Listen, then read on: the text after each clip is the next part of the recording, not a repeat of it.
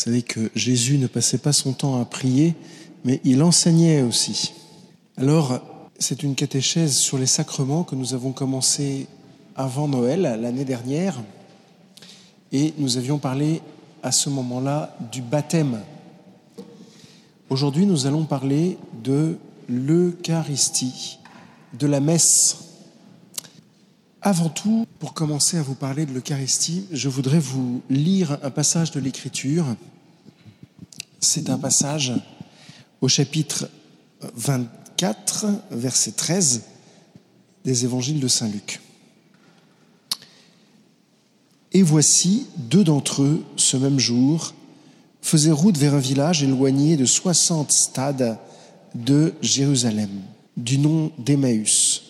Ils s'entretenaient entre eux de tout ce qui était arrivé.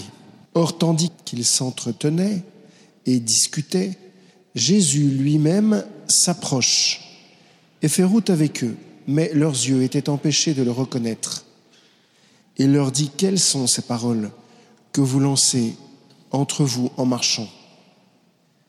Ils s'arrêtent, l'air sombre. L'un du nom de Clopas répond et lui dit, Tu es bien le seul pèlerin à Jérusalem qui ne sache pas ce qui est arrivé ces jours-ci. Il leur dit quoi? Ils lui disent ce qui concerne Jésus, le Nazaréen, qui fut homme, prophète, puissant en œuvre et en parole, devant Dieu et tout le peuple. Comment nos grands prêtres et nos chefs l'ont livré pour une condamnation à mort et l'ont mis en croix. Et nous qui espérions que c'était lui qui allait délivrer Israël. Mais avec tout cela, voici le troisième jour depuis que ces choses sont arrivées.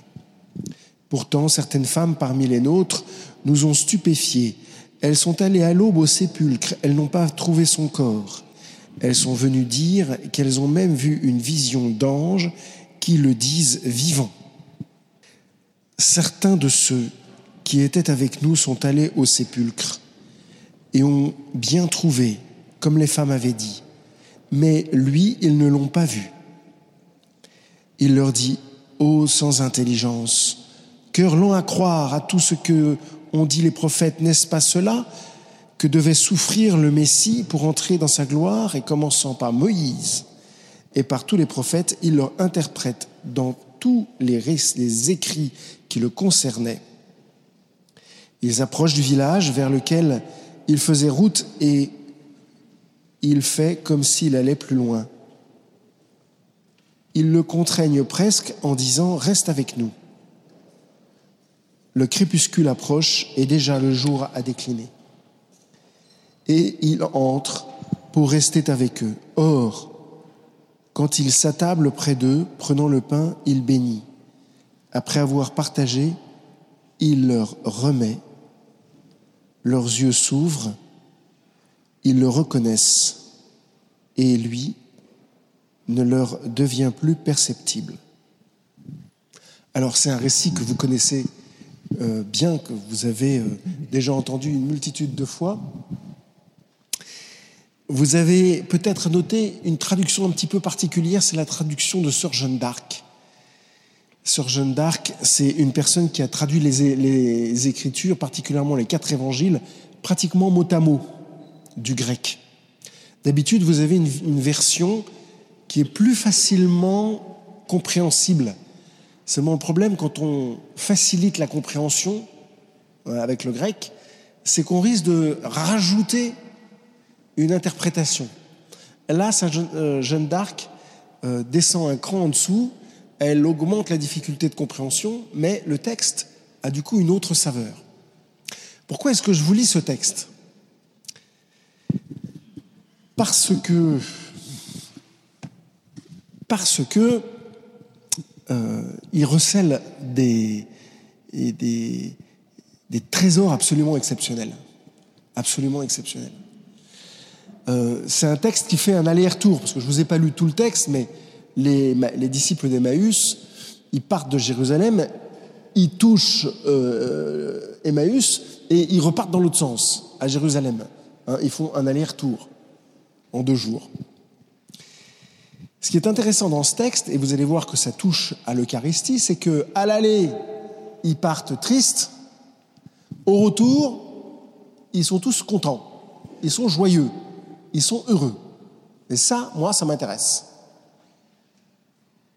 Quand un texte euh, commence euh, avec des personnes qui sont tristes et puis finissent par euh, avoir changé l'état d'âme et le cœur de la personne, c'est quelque chose de très intéressant. Et puis ce qui est intéressant aussi, c'est que vous savez, euh, dans l'esprit juif, quand on les écrive un texte, ce qui est toujours intéressant de savoir, c'est ce qui se passe au milieu de l'histoire.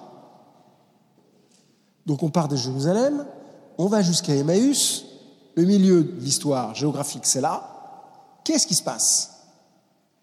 Ben, Il y a un repas. Et qu'est-ce qui se passe à ce repas? Jésus bénit le pain. Mais c'est à partir de ce, moment-là que les disciples vont changer leur cœur. C'est à partir de ce moment-là qu'il y a quelque chose qui va vraiment être bouleversé dans le cœur des disciples. Alors, quand je parle de ce texte aux enfants, je leur pose souvent la question, qu'est-ce qui se passe au moment du repas?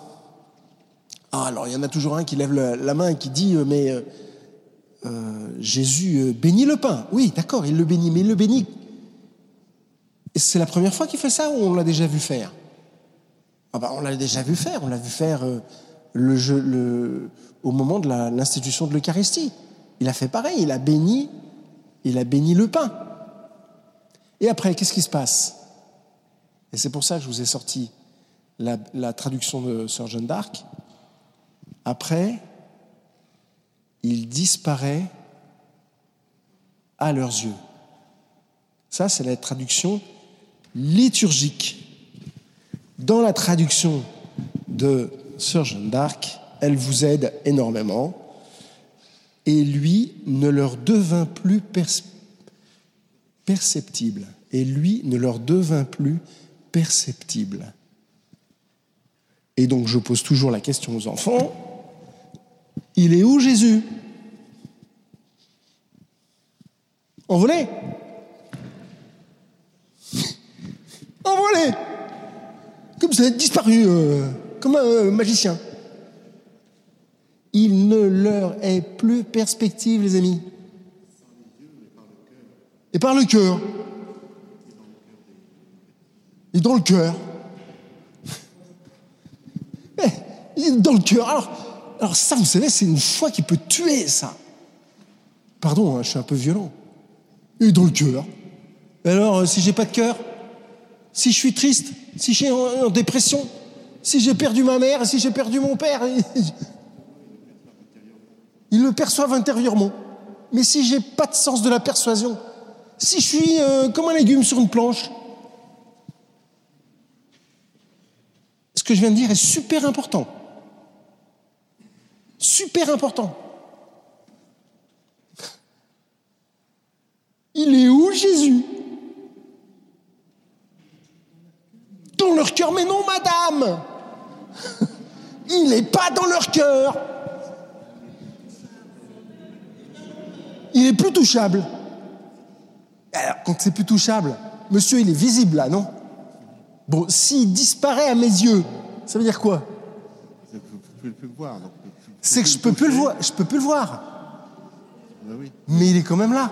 Oui, il est présent. Il est dans le pain. Ah.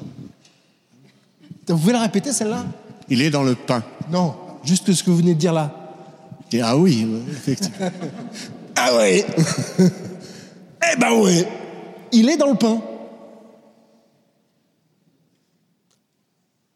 Et souvent, les gens me disent, mais mon père, donnez-nous la preuve que c'est pas un symbole, le pain qu'on mange. Vous savez, un symbole, dans l'esprit des Français, c'est une image qui veut dire quelque chose ce qui est faux, mais c'est pas grave. Et il y a beaucoup de gens, et c'est pour ça que aujourd'hui je suis là devant vous, c'est pour tuer cette idée. Il y a beaucoup de gens qui pensent que l'Eucharistie, le pain qu'ils mangent, c'est du pain, point. Que c'est un symbole. Eh ben non C'est Jésus-Christ de Nazareth, avec les poils et tout le reste, avec les cheveux, la barbe et tout le reste. Le même qu'il y a 2000 ans. Ah ben ouais, c'est plus facile de manger euh, du pain que de, de la barbe. non, c'est pas évident à admettre, mais c'est la vérité. Et ça, c'est super important. Ça change tout. Pourquoi je vous ai lu ce texte Pour vous montrer que par délicatesse, Dieu nous montre, nous met la main sur le mystère de l'Eucharistie, presque en nous donnant une preuve. Mais comme il ne veut pas nous coincer dans la raison,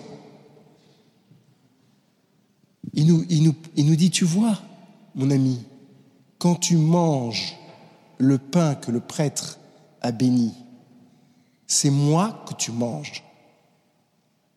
C'est moi qui viens en toi. C'est moi qui viens en toi.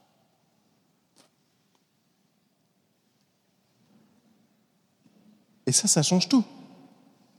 Parce que quand vous avez Dieu en vous, forcément, vous n'êtes plus exactement dans le même état d'esprit qu'au départ.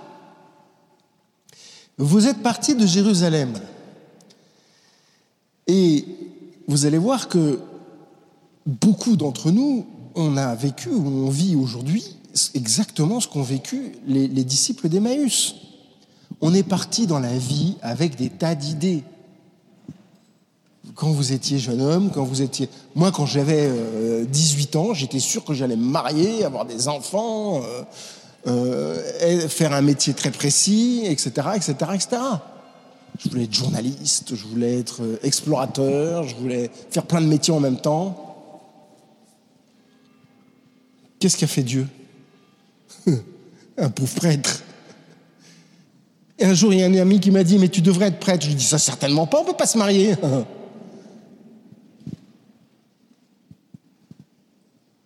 Qu'est-ce qu'il a fait, Dieu? Qu'est-ce que vous croyez qu'il a fait? Avec moi, mais avec vous, il fait pareil. Il a cassé le rêve.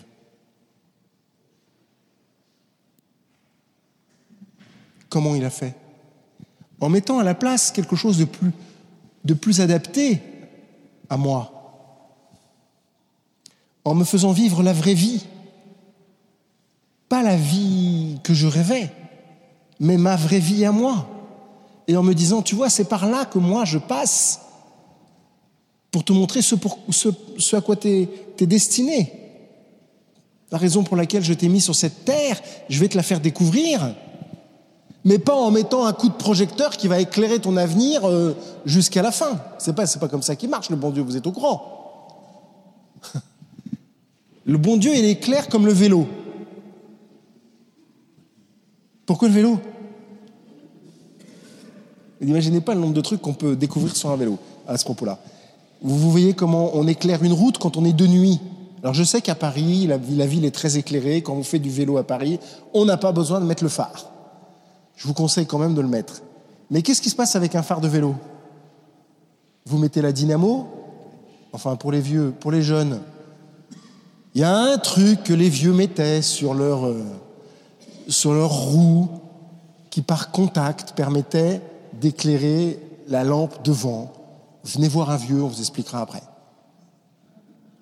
Mais qu'est-ce qui se passe? Vous pédalez avec la dynamo, la lumière se fait. Et qu'est-ce que la lumière du vélo éclaire?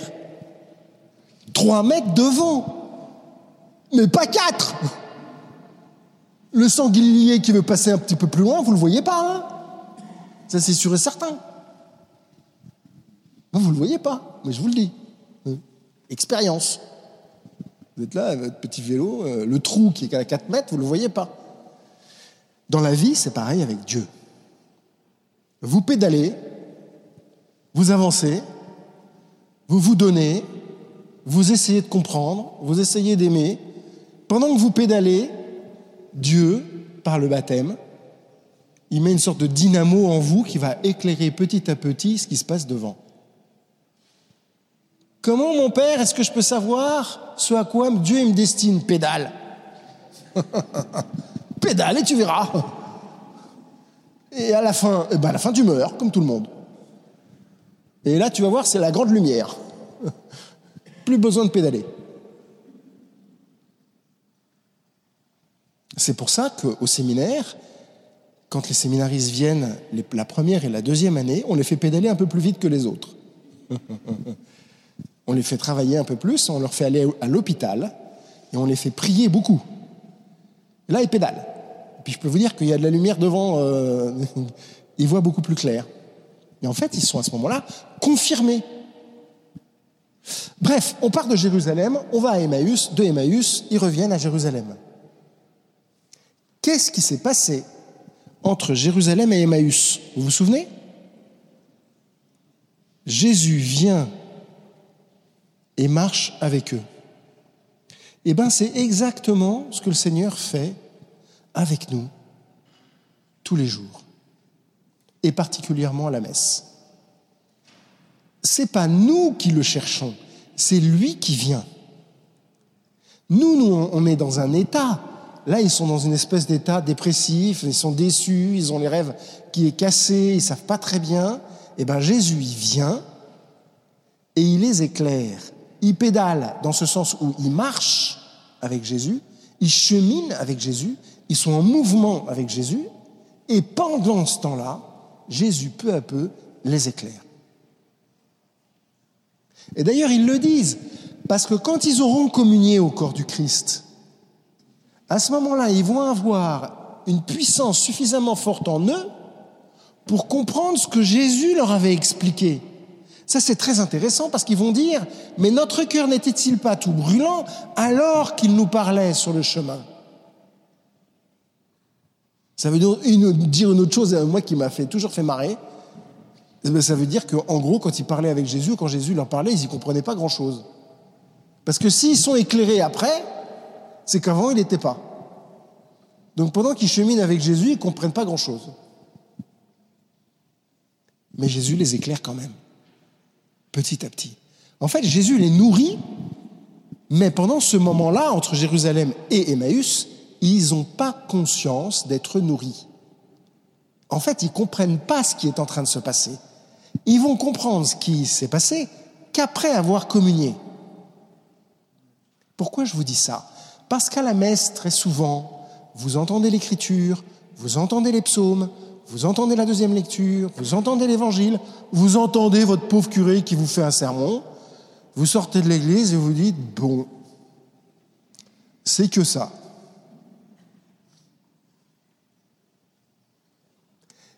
Soyons honnêtes, soyez honnêtes. Ah, vous avez une famille, euh, machin, il faut s'en occuper jusqu'à la messe, vous rentrez de la messe, après faut s'occuper à nouveau de votre famille, il faut faire le repas, faut faut, préparer le repas pour tant de gudules, faut s'occuper des enfants, les envoyer au machin, régler tel truc, régler tel, etc., etc. En fait, la messe, elle est incise dans votre vie. Et je le comprends tellement. Mais alors, du coup, au moment où vous arrivez à la messe, le sentiment que vous avez est le même que celui des disciples d'Emmaüs. Bon, Ok, ben j'ai fait mon devoir. En fait, ce que je veux vous dire, commencer par vous dire, c'est qu'il s'est passé beaucoup plus que vous l'imaginez. À chaque fois que vous entendez l'écriture à la messe, Dieu transforme votre cœur, même si vous n'y comprenez rien.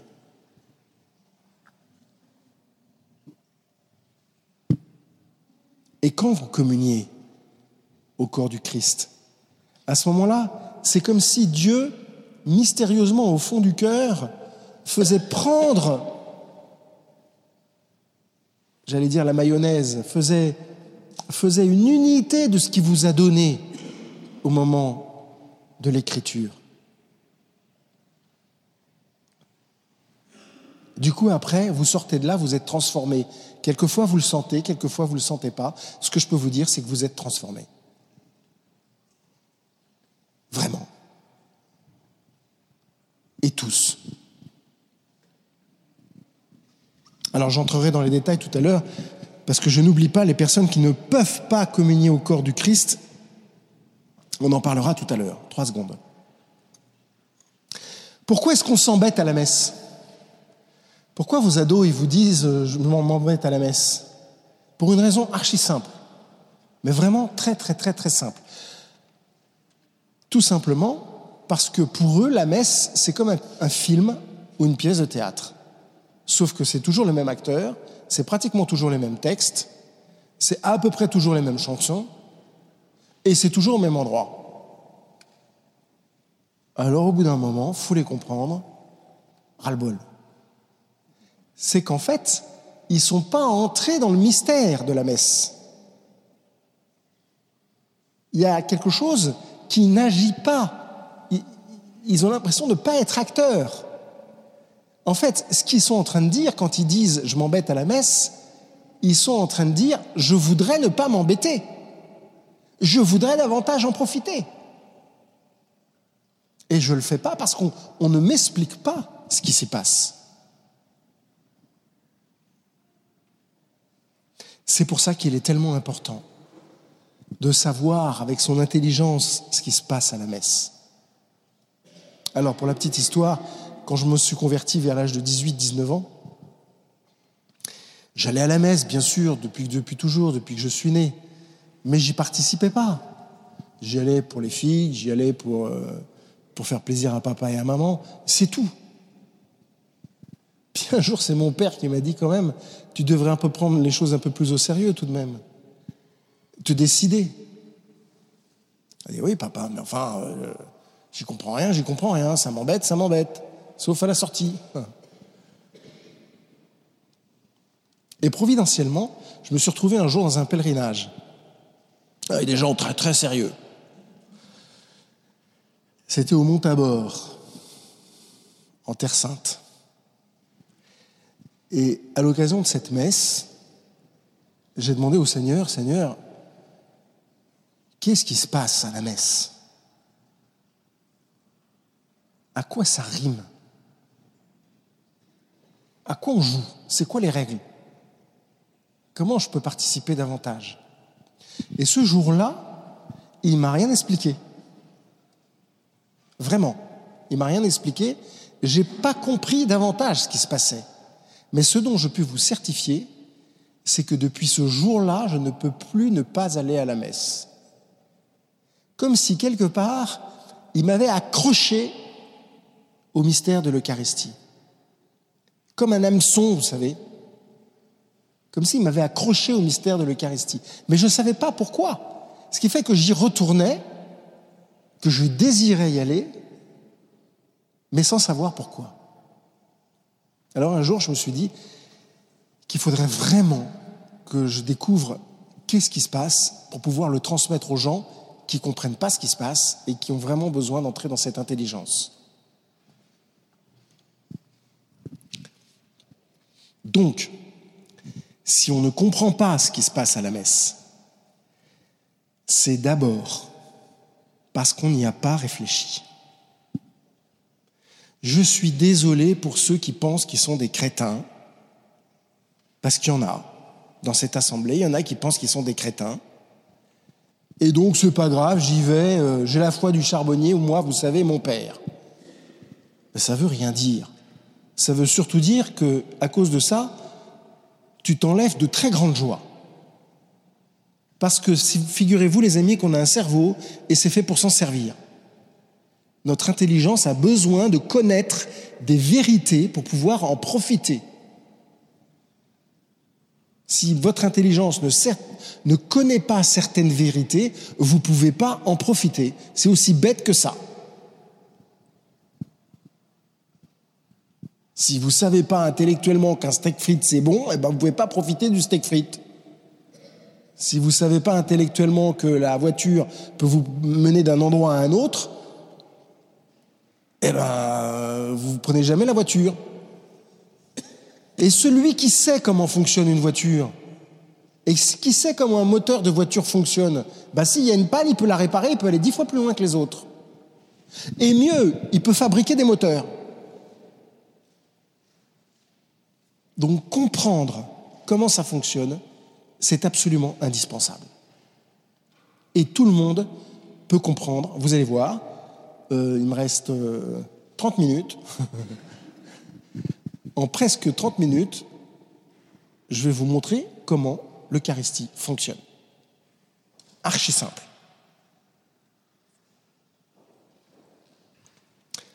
Alors, première chose importante, à savoir avant d'entrer dans l'explication concrète, c'est que le bon Dieu nous a préparés à la messe dans l'histoire de la Bible. Vous vous souvenez d'un épisode qui s'appelle la manne? Ils avaient faim. Ça veut dire qu'ils avaient besoin de quelque chose qu'ils n'avaient pas et qui les faisait vivre. Qu'est-ce qu'a fait Dieu? Il leur a donné ce qui, les faisait, ce qui a, a pu les nourrir pour les faire vivre, la manne. Il aurait pu envoyer euh, des saucisses, il aurait pu envoyer, euh, je sais pas moi, du champagne, des apéritifs. Euh.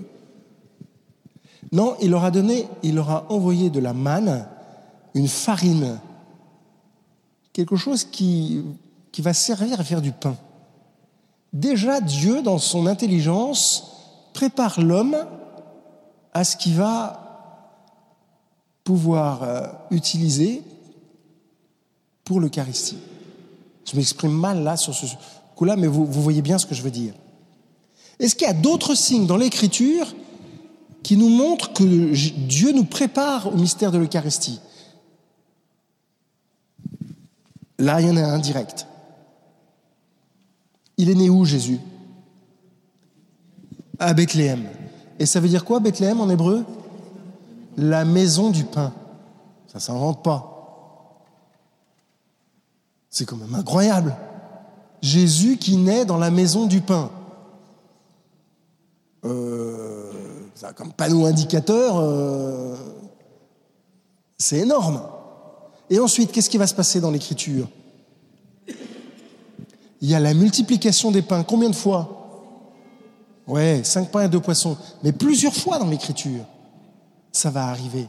On n'en parle que de deux, mais il y en a peut-être eu plus, pour nous montrer la même chose, que Dieu veut nous nourrir de quelque chose qui nous manque, et quelque chose qui vient en plus de la parole. Vous voyez quand même que le Seigneur est vraiment quelqu'un d'attentif, de prévenant, que le Seigneur est vraiment bon. Alors, comment est-ce qu'il va construire la messe? Comment, de quoi la messe elle est faite? Ben, La messe elle est faite à partir de quelque chose qui existe déjà, qui est le Seder. Le Seder, c'est le repas familial juif qu'on vit le vendredi soir après Shabbat. Ça va? Ce qui se passe, c'est que ils vont à la synagogue. En rentrant de la synagogue, on se met autour d'une table. Le père de famille se met autour d'une table avec un, j'allais dire un chandelier, une bougie que la mère de famille va prendre dans ses mains et va porter de la porte jusqu'à l'autel. C'est la figure du Christ qui vient dans l'Écriture. La mère de famille, c'est la figure de l'humanité, d'accord? Et c'est la promesse du Fils de l'homme qui vient apporter la lumière aux nations. Ça vous rappelle rien? Une scène qui se passe après la synagogue, un vendredi soir, chez Pierre, une femme qui est guérie par Jésus et qui les sert la belle-mère de Pierre. Et qu'est-ce qu'elle faisait pour les servir? Eh bien, elle apportait la bougie, signe de la venue du Christ. Pourquoi le Christ l'a guéri Pour montrer qu'il était celui que la femme allait montrer par, en apportant cette bougie, en apportant cette flamme, à l'autel. Jésus nous montre et dit, je suis celui qui vient. Ça va? Et il dit ailleurs, je suis la lumière du monde. tout se tient, vous voyez. Donc c'est le repas juif avec les lumières, bien sûr, avec les coupes de bénédiction. Les coupes de bénédiction qu'on retrouve exactement les mêmes. Le calice, c'est la même chose. Allez voir dans une, boutique juive, c'est exactement la même chose. Sauf que notre calice à nous, c'est la quatrième coupe, là. Il y a sept coupes de bénédiction, et nous, c'est la quatrième coupe de bénédiction. C'est la coupe dite de compassion. J'en sais rien. Il faudrait que j'aille retourner voir mes bouquins. Toujours est-il que c'est la quatrième coupe de bénédiction, la coupe de la compassion, et c'est à ce moment-là, le jour de l'institution de la Sainte Seine, que Jésus dit, vous vous souvenez, je ne boirai plus avant avant de voir le vin nouveau, etc., etc., etc., etc., avant que la miséricorde divine ait pu se répandre sur le monde. C'est ça qu'il faut comprendre. Et donc, on a gardé cette coupe et on a gardé ce pain, signe de la libération du peuple d'Israël. Parce que vous savez qu'ils n'avaient pas eu le temps de faire monter le pain. De pain sans levain. Pourquoi? Parce que Jésus est le signe de la libération de l'homme. Et ça veut dire quoi Que Jésus est le signe de la libération de l'homme? Je suis désolé, je répète tout le temps la même chose, mais c'est important. C'est le signe que, en mangeant le corps du Christ ou en vous unissant au corps du Christ, Dieu va vous libérer de ce qui vous empêche d'être heureux, de ce qui vous empêche d'être en paix. Je suis celui qui enlève le péché du monde. C'est ça qu'on entend à l'Eucharistie, vous vous souvenez? Qui enlève le péché du monde? Jésus. Et c'est pas vous. C'est pas vous qui enlevez le péché du monde. Donc quand vous venez vous confesser, je vous en supplie, arrêtez de vous flageller. Mon père, je m'accuse de, je m'accuse de, je m'accuse de. Bah arrête de t'accuser, parce que Jésus ne t'accuse pas. Alors je sais que c'est une pratique ancienne, et pardon pour les anciens, on sait comme ça qu'on vous a appris à faire, et vous voulez bien faire. Sauf que le Seigneur ne vous accuse pas. Jamais. C'est lui qui va enlever le péché de votre cœur. Comment? Quand vous allez lui présenter ce que vous êtes. Et c'est pour ça qu'il faut dire son péché, mais pas s'accuser. On n'est que des pauvres pécheurs. Le Seigneur ne nous accuse pas. Celui qui accuse, c'est Satan. D'ailleurs, on l'appelle l'accusateur. Ça va? Donc Dieu nous prépare, voyez, comment est-ce qu'il nous prépare à vivre ce moment Donc la messe commence. La messe commence, et qu'est-ce qui va se passer à la messe? D'abord, il y a le prêtre qui rentre. Et le prêtre rentre dans une procession et on chante un hymne à ce moment-là. Et ça vous rappelle quelque chose, ça? La rentrée à Jérusalem au moment de des rameaux. Le prêtre est comme Jésus qui entre à Jérusalem. Il est la promesse de la libération qui vient. Quand vous voyez le Père Antoine en bout d'allée, vous avez le droit de vous dire Jésus me promet de me libérer. Alors évidemment, il ne faut pas arriver en retard. Il ne faut pas arriver en retard, ça c'est sûr. Ceci dit, j'ai beaucoup de compassion pour ceux qui arrivent en retard quand ils ont quatre enfants. Un jour, mon, frère m'a fait le coup, j'engueulais les gens en leur disant arrêtez d'être en retard. Mon petit frère qui a quatre enfants me dit bah, viens à la maison, tu vas comprendre. Puis tu t'occupes des enfants, puis moi je vais à la messe. On est arrivé 20 minutes après le début de la messe. C'est super dur. Ceci dit, c'est Jésus qui entre. D'accord? Et à partir de ce moment-là, les amis, l'espace géographique est très important. À partir de ce moment-là, ce qui est le plus important, je suis désolé de vous le dire, c'est pas le Saint-Sacrement. Bien sûr, le Saint-Sacrement, c'est Jésus. Mais il devrait être caché normalement la chose la plus importante à ce moment-là, c'est ça, c'est l'autel. Et l'autel, c'est le Christ. D'accord? C'est là où va être offert en sacrifice Jésus. Mais c'est là où vous, vous allez être offert en sacrifice. C'est là où vous allez être offert au Père. C'est le sommet de la messe, on en parlera tout à l'heure. En attendant, qu'est-ce que fait le prêtre quand il arrive? Forcément, la première chose qu'il qui, doit faire, absolument, il, il vénère l'autel, parce qu'il vénère le lieu du don. Il vénère le lieu du don.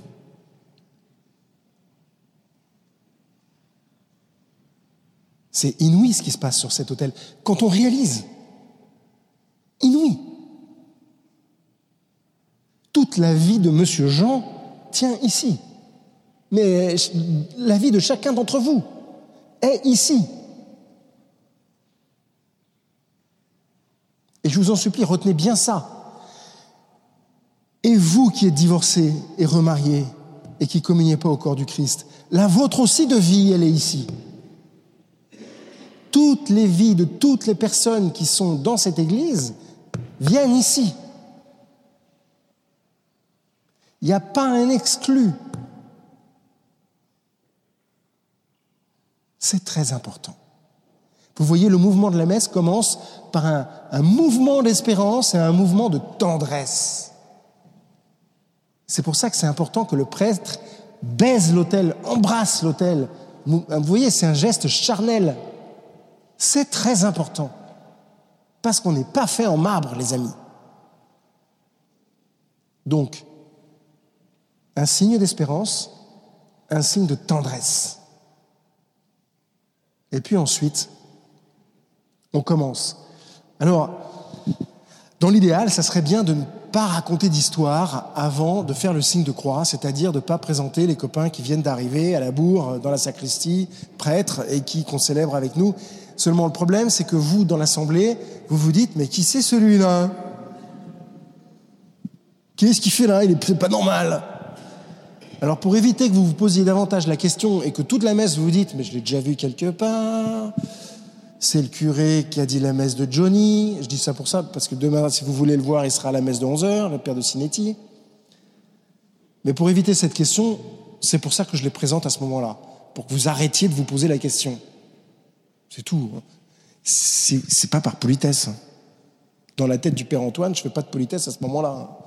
C'est juste pour vous aider à en profiter davantage. Ensuite, il y a le signe de croix. Au nom du Père et du Fils et du Saint-Esprit. Amen. Pourquoi Parce que le signe de croix, c'est le premier acte de foi que nous faisons.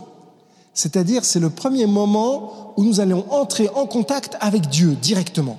Quand vous faites votre signe de croix, vous êtes en contact avec Dieu directement. Je vous en ai déjà parlé, monsieur Jean, venez.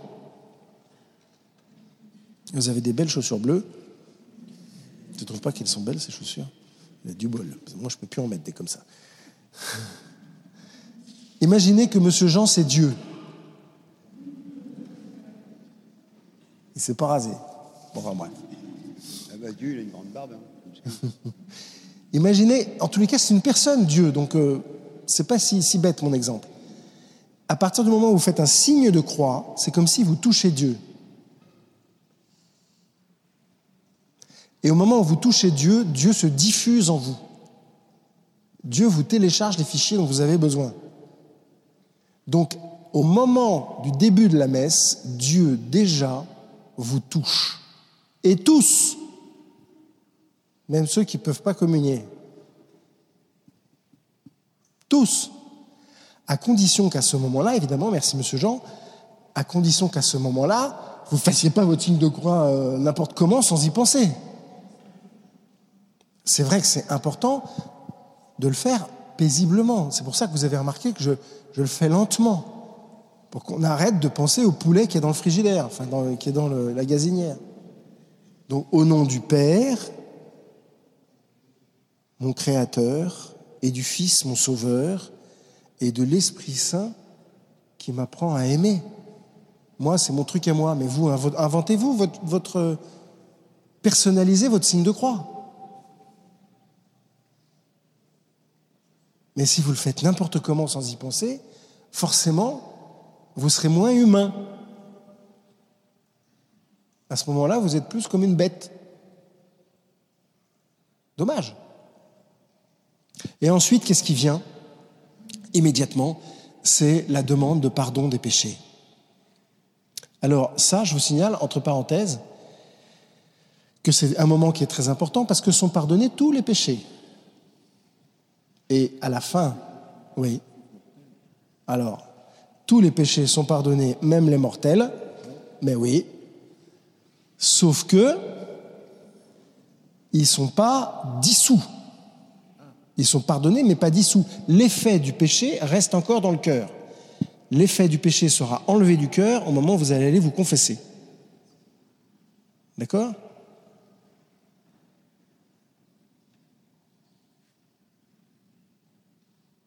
C'est bien clair Mais c'est une vraie absolution. C'est une vraie absolution. Ce n'est pas la même absolution sacramentelle que fait le prêtre confessionnal, mais c'est une absolution qui est le premier signe que je veux demander pardon à Dieu et que j'accepte donc que Dieu fasse toute chose nouvelle dans mon cœur. On verra après, parce que ça tourne à toute vitesse. Ensuite, qu'est-ce qui vient tout de suite après? Le Gloria, le dimanche. Pourquoi? Parce que dès le début de la messe, après avoir reçu le pardon des péchés, on entre dans le mouvement de, louange et d'action de grâce. Vous savez que Eucharistie, ça veut dire action de grâce. Mais pourquoi? Parce que action de grâce pour la libération que Dieu opère en moi dans le mouvement de l'Eucharistie. Et donc, le gloire à Dieu, et c'est pour ça que c'est important de le chanter, et c'est important d'en dire toutes les paroles, c'est un hymne euh, qui annonce et qui, qui, nous lance, si vous voulez, dans cette louange et qui nous prépare davantage à entendre la parole de Dieu. Ça va? Arrivent ensuite les lectures, première lecture, psaume, deuxième lecture, évangile. Là, c'est Dieu qui nous parle. Ce qui est important, c'est pas de comprendre forcément. Mais ce qui est important, c'est d'arriver avant la lecture et de se dire, Seigneur, qu'est-ce que tu veux me dire? Dans la parole que tu me donnes ce dimanche, qu'est-ce que tu veux me dire? Où est la parole qui est pour moi ce dimanche? Si vous ne faites pas ça, ça risque de glisser sur vos plumes. Alors ce que je vous disais tout à l'heure est toujours vrai, à savoir que quand vous écoutez l'écriture, il se passe toujours quand même quelque chose. Mais si vous vous dites avant la messe ou la veille, Seigneur, qu'est-ce que tu veux me dire? Et que vous écoutez la parole en étant tendu, inévitablement, vous allez avoir la joie de découvrir que le Seigneur vous parle personnellement, mais d'une façon incroyable. Il faut tout écouter, hein, chers frères et sœurs. Première lecture, le psaume, deuxième lecture, évangile. Il parle à tout le monde. Demain, c'est les mages qui, viennent devant la crèche. Qu'est-ce que le Seigneur vous dit? Moi, en ce moment, le Seigneur, il me dit que il met partout des étoiles pour guider l'homme au-delà de leurs croyances. Ça, c'est moi qui dis ça. Mais à d'autres, il va dire autre chose. Peut-être qu'il va vous dire, je ne sais pas, viens, viens te mettre devant moi, viens t'agenouiller devant moi. Reçois mon fils. Écarte-toi d'Hérode. Écarte-toi de, ceux qui veulent, te tromper. Fais confiance à ton intelligence qui suit l'étoile. Je ne sais pas, moi, ce qu'il va vous dire. Offre ta vie comme le mage offre l'or.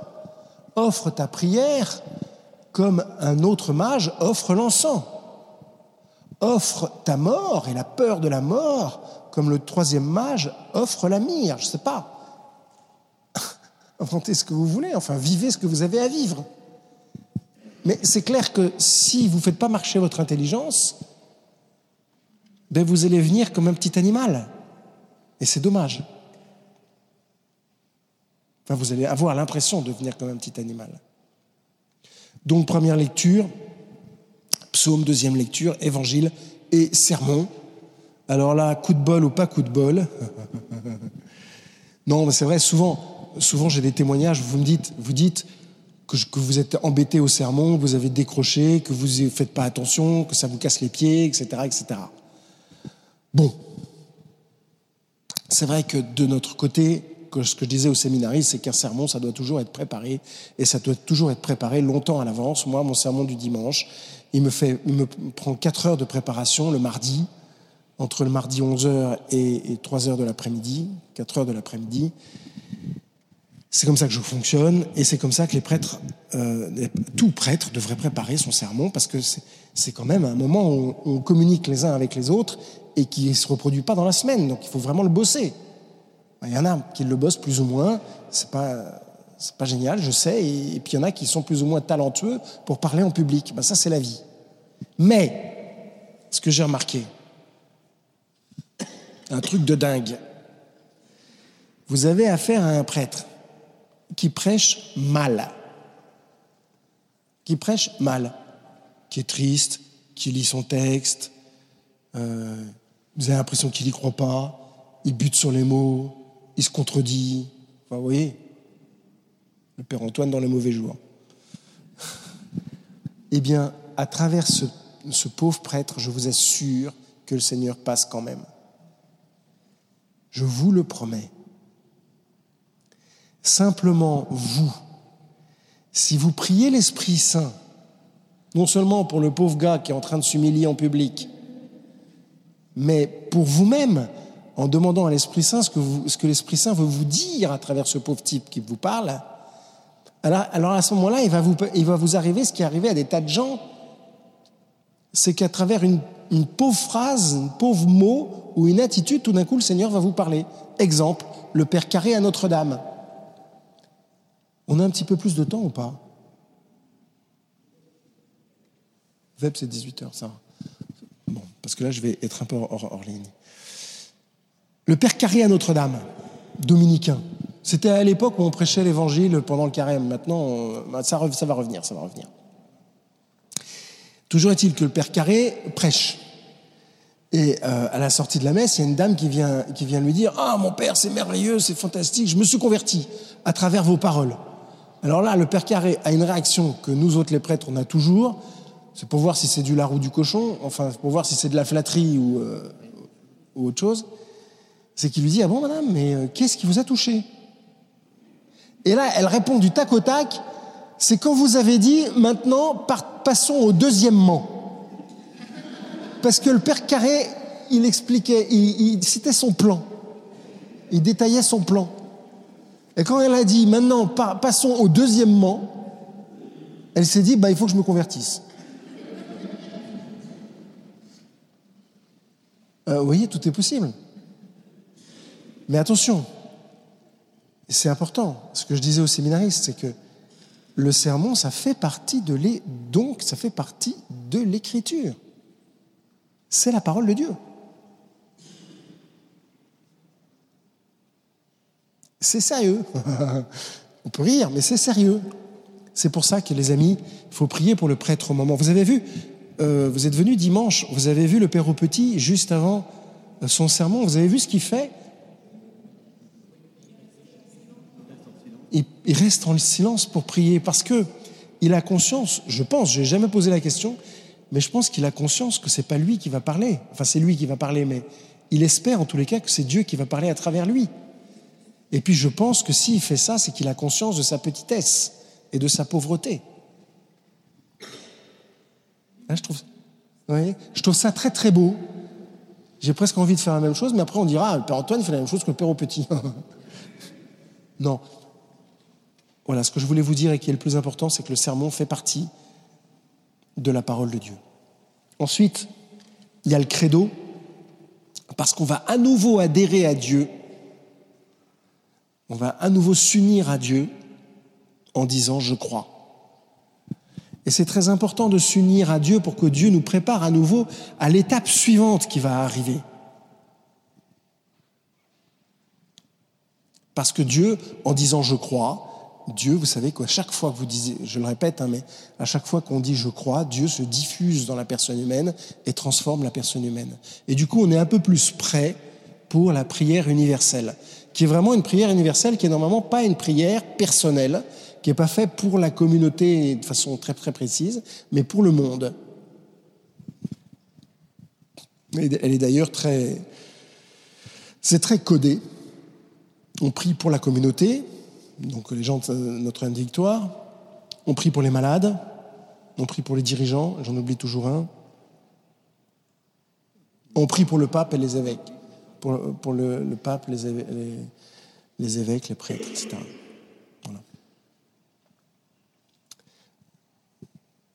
Et après ça, va commencer euh, l'offertoire. À l'offertoire, qu'est-ce qui se passe? On présente le pain, on présente le vin, Là, ce qui va se passer, c'est qu'on va présenter à Dieu ce que nous sommes. C'est-à-dire qu'on va présenter à Dieu le vin, on va présenter à Dieu le pain, on va présenter à Dieu, moi le prêtre, je présente à Dieu l'assemblée. Et je présente à Dieu le travail de l'assemblée. C'est ça ce qui se passe dans mon cœur à ce moment-là. Donc vous, Vous, à ce moment-là, ce que vous avez à faire, c'est justement de venir sur l'autel. Vous, à ce moment-là, venez sur l'autel. Et n'ayez pas peur, parce que souvent, vous me dites, mais mon père, je perds la concentration. Souvent, quand vous vous confessez, je vous dites, j'étais pas concentré à la messe. Alors, les amis, les amis, on n'est pas à l'école. Il n'y a pas besoin d'être concentré à la messe. Vous êtes concentré quand vous allez voir vos amis? Non, vous n'êtes pas concentré. Détendez-vous. Forcément, vous allez penser à autre chose, mais ça n'a aucune importance. Vous êtes là. Votre corps est là, votre intelligence est là. Vous avez le désir de prier, vous avez le désir de vous donner. C'est bon. Si c'est les élections et vous pensez aux élections en même temps, euh, ça n'a rien d'exceptionnel. Si vous, si vous avez regardé une émission de télévision ou si vous avez lu le journal juste avant, je vous préviens qu'après, il ne faudra pas vous plaindre d'être distrait pendant la messe. Hein. Évidemment. Mais être distrait n'est pas grave du moment que ce n'est pas volontaire.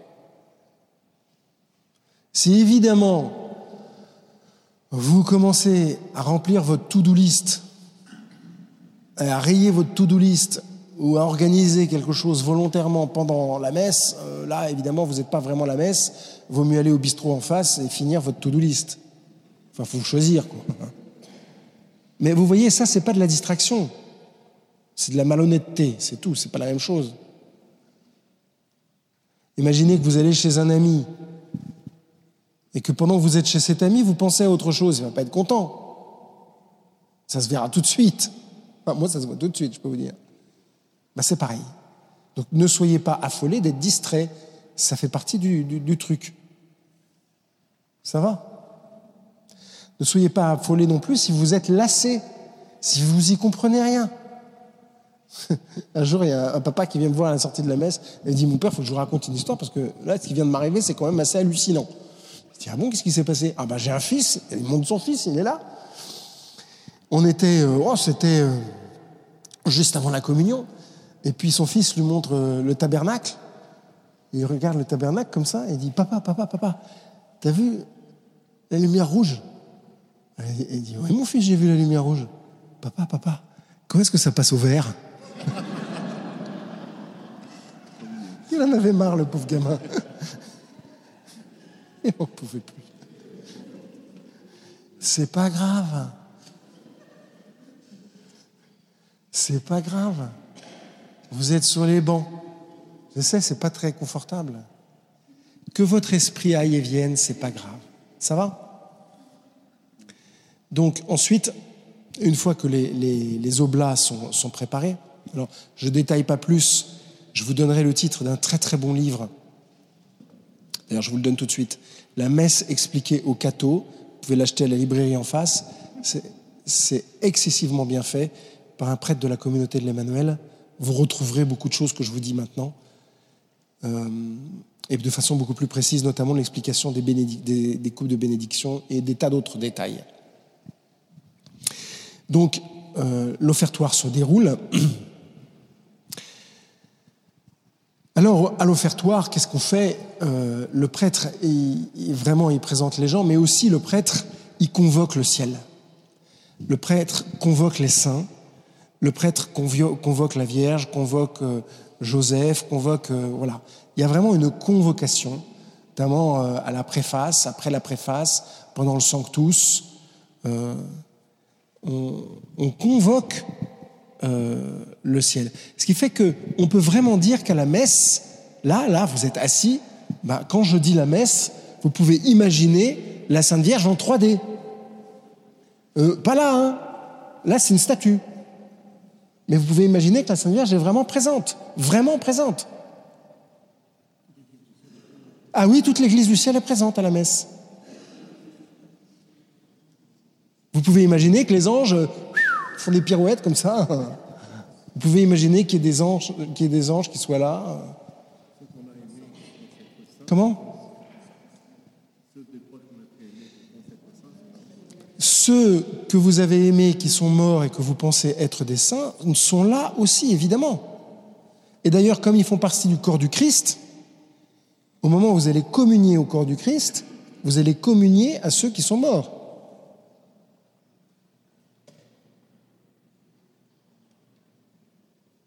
Un jour, il y avait une femme comme ça qui était toute éplorée.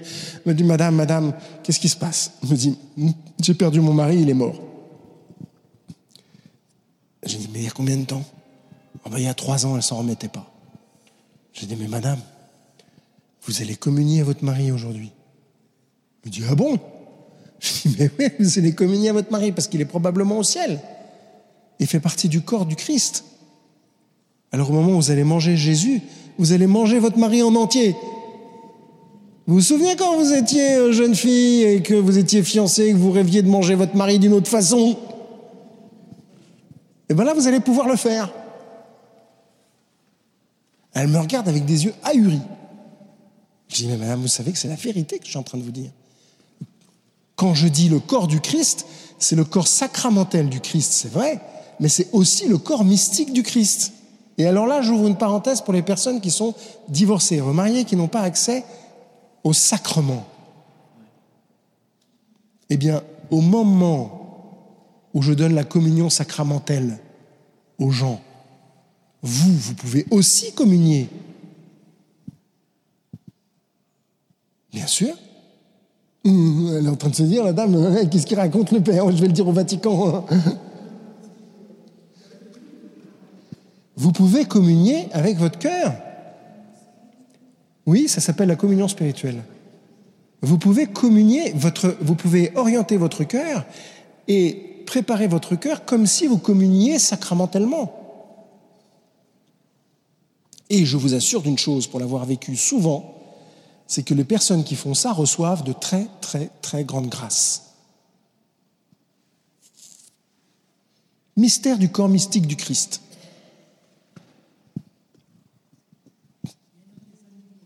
Attendez, attendez, attendez. D'abord, je finis mon topo. Et donc, on arrive à un moment très, très important de la messe. La messe, vous voyez, elle a commencé par une louange, une espérance, une demande de pardon, l'écriture. On a été nourri par cette écriture. Ensuite, ça a continué à monter. On a offert notre vie, on a offert tout ce qu'on est, tout ce qu'on a fait. Et puis, du coup, le prêtre va prendre le corps du Christ et il va dire à la fin de la prière eucharistique, par lui, avec lui et en lui. Vous vous souvenez de ce moment-là?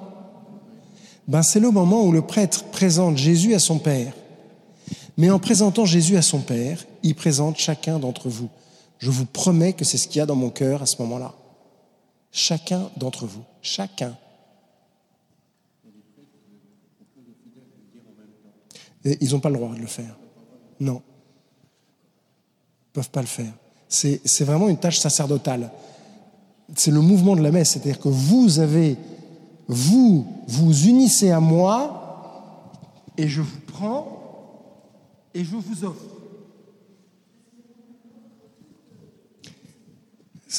C'est ça, c'est ça.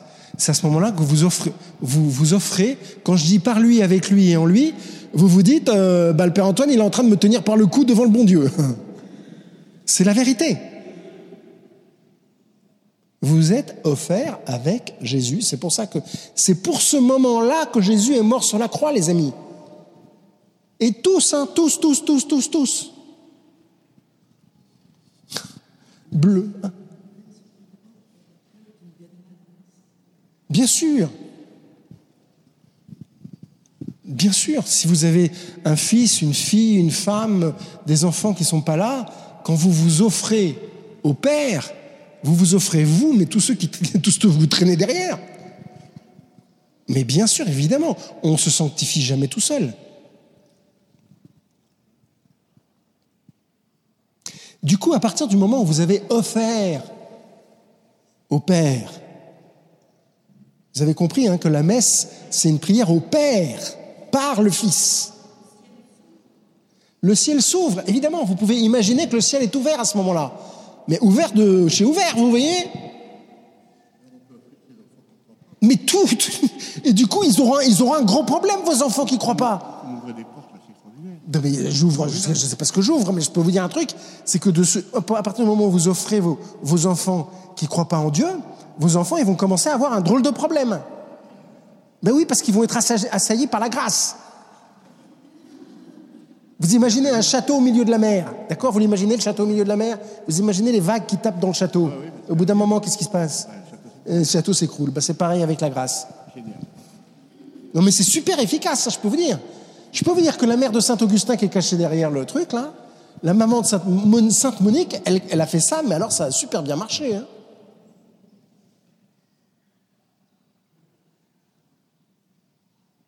Moi, il y a 20 ans, ma mère, elle m'a dit que- qu'elle l'avait fait avec moi. J'ai dit, maman, quand même, euh, vous êtes gonflé. Elle m'a dit, je t'ai offert. Je lui ai dit, bah, vous auriez pu quand même me demander avant, tout de même. Voilà. Donc on est offert, c'est vraiment le moment le plus important, vous voyez. Et l'adoration eucharistique que vous avez peut-être vécu tout à l'heure, eh bien c'est une photo de ce moment-là. C'est comme si on arrêtait ce moment-là. C'est pour ça que l'adoration eucharistique doit toujours être liée avec la messe. On ne fait pas d'adoration eucharistique sans la messe normalement. Ça va? Ensuite, eh bien ensuite, tout coule et tout redescend. Mais c'est pas le plus important, ce qui se passe après. Après, il y a le Notre Père. Vous avez remarqué? Notre Père. Pas le Père des catholiques. Pas le Père des Saintes Nitouches ou le Père des Immaculées Conceptions. Non, Notre Père à tous ensemble. Quand je dis Notre Père, j'inclus dans le Notre Père les gars qui tuent, qui violent, qui, qui mentent, qui... C'est notre Père. Quand vous dites notre Père, vous incluez dans la prière tout le monde. Vous, avez compris ça Vous sentez le truc Donc si monsieur dit notre Père qui est aux cieux et qu'il inclut tout le monde, on va faire un peu de maths. Si Philippe dit notre Père et que dans son notre Père il inclut tout le monde, vous vous rendez compte? Tout le monde plus tout le monde, ça fait un sacré paquet de personnes. Mais. Eh ben voilà. Ça veut dire que notre prière, au moment où on dit le Notre Père ensemble à la messe, est une sorte de déflagration mondiale.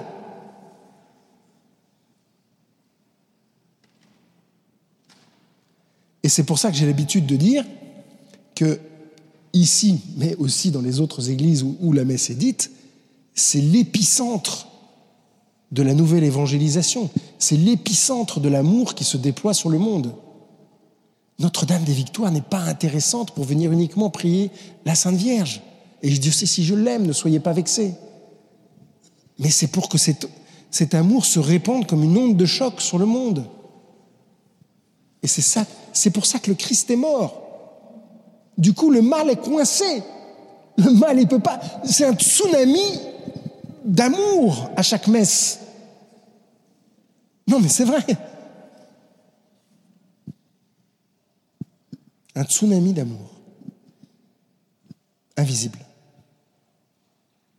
Et c'est pour ça que je tiens tant à ce qu'à la sortie de la messe, on se comporte comme des frères et sœurs les uns avec les autres. Vous avez remarqué, hein, j'essaye de faire en sorte qu'il y ait des apéritifs, qu'il y ait des moments où on s'arrête, on prenne du temps ensemble, on se regarde, on s'écoute, on se sente, on se connaisse. Pour l'instant, on se connaît mal. C'est pas normal.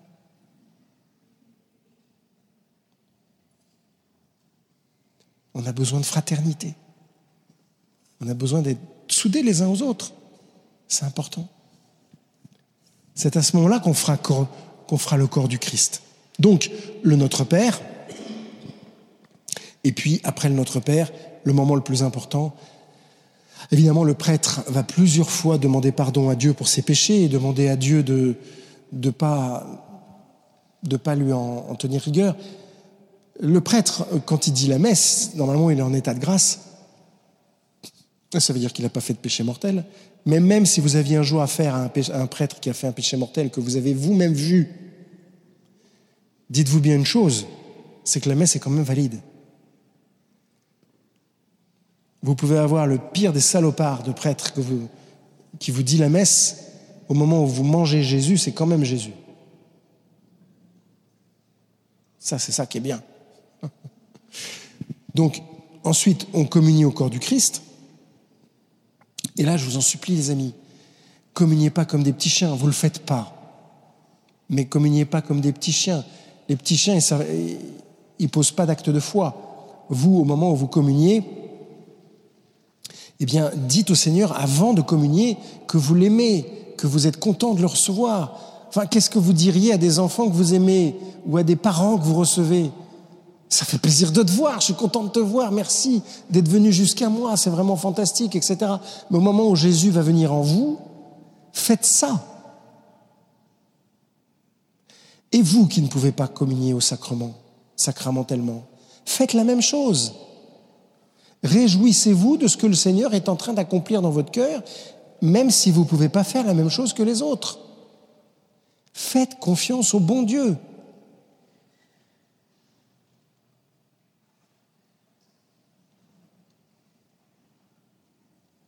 Ça va? Donc on a communié au corps du Christ. Qu'est-ce qu'on fait après? Eh bien après on reste dans le silence. Après on fait l'action de grâce. Attention à l'action de grâce. Il faut qu'elle dure. C'est très important. Et qu'est-ce qu'on fait à l'action de grâce? On remercie le Seigneur on reste unis à, lui dans le silence. On continue les petits mots d'amour, si vous voulez. On reste en présence de Dieu. Mais on n'est pas seul. Vous restez en présence de Dieu, mais vous êtes à côté de quelqu'un qui est en présence de Dieu, qui est à côté de quelqu'un qui est en présence de Dieu. Et vous qui n'avez pas pu communier sacramentellement, vous êtes pris. Vous êtes pris vous êtes pris dans un filet d'amour. Vous êtes pris. Vous qui n'avez pas pu communier au corps du Christ, devant vous, derrière vous, à côté de vous, il y a des gens qui... Vous êtes pris dans, cet amour. Vous ne l'avez pas de la même façon en vous, c'est vrai. Mais vous êtes pris. C'est tellement important. Il y a des gens qui me disent Ouais, mon père, j'ai fait tel péché. En général, c'est des péchés liés à l'affectivité. Ouais, mon père, j'ai fait tel péché, donc je me suis senti indigne de communier, donc j'ai pas communié. Ok. Si c'est vraiment vous trouvez ça grave, promettez au Seigneur de, vite vous confesser et allez communier, si c'est pas un péché mortel. Le bon Dieu n'est pas venu pour les gens parfaits. Il est venu pour les pécheurs. N'allez N'allez pas vous empêcher de communier parce que vous vous trouvez imparfaite, sinon vous n'êtes pas sorti de l'auberge. Je vous rappelle qu'il y a une seule personne qui est, absolument parfaite, c'est la Sainte Vierge. Hein. Donc du coup, vous n'allez jamais communier. Oh, mon père, j'ai pas communié parce que euh, j'ai fait tel péché. J'ai dit, eh, et alors? Vous croyez pas que bon Dieu peut passer entre les péchés? Non, mais c'est super important. Je vous promets, c'est vraiment important. Maintenant, c'est vrai, si en conscience, vous n'êtes pas digne, vous vous dites, non, aujourd'hui, je ne peux pas recevoir le Seigneur dans l'état dans lequel je suis. C'est pas possible. Dans ces cas-là, les amis,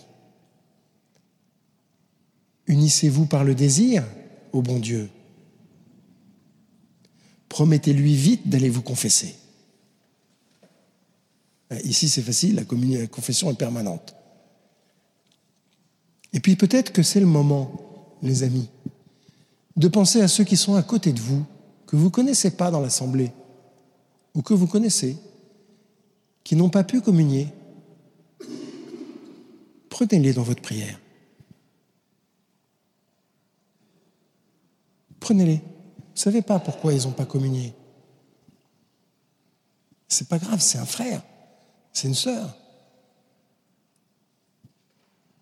C'est à ce prix-là, vous voyez les amis, que toute la joie de Dieu va se répandre complètement dans notre cœur et dissoudre le péché.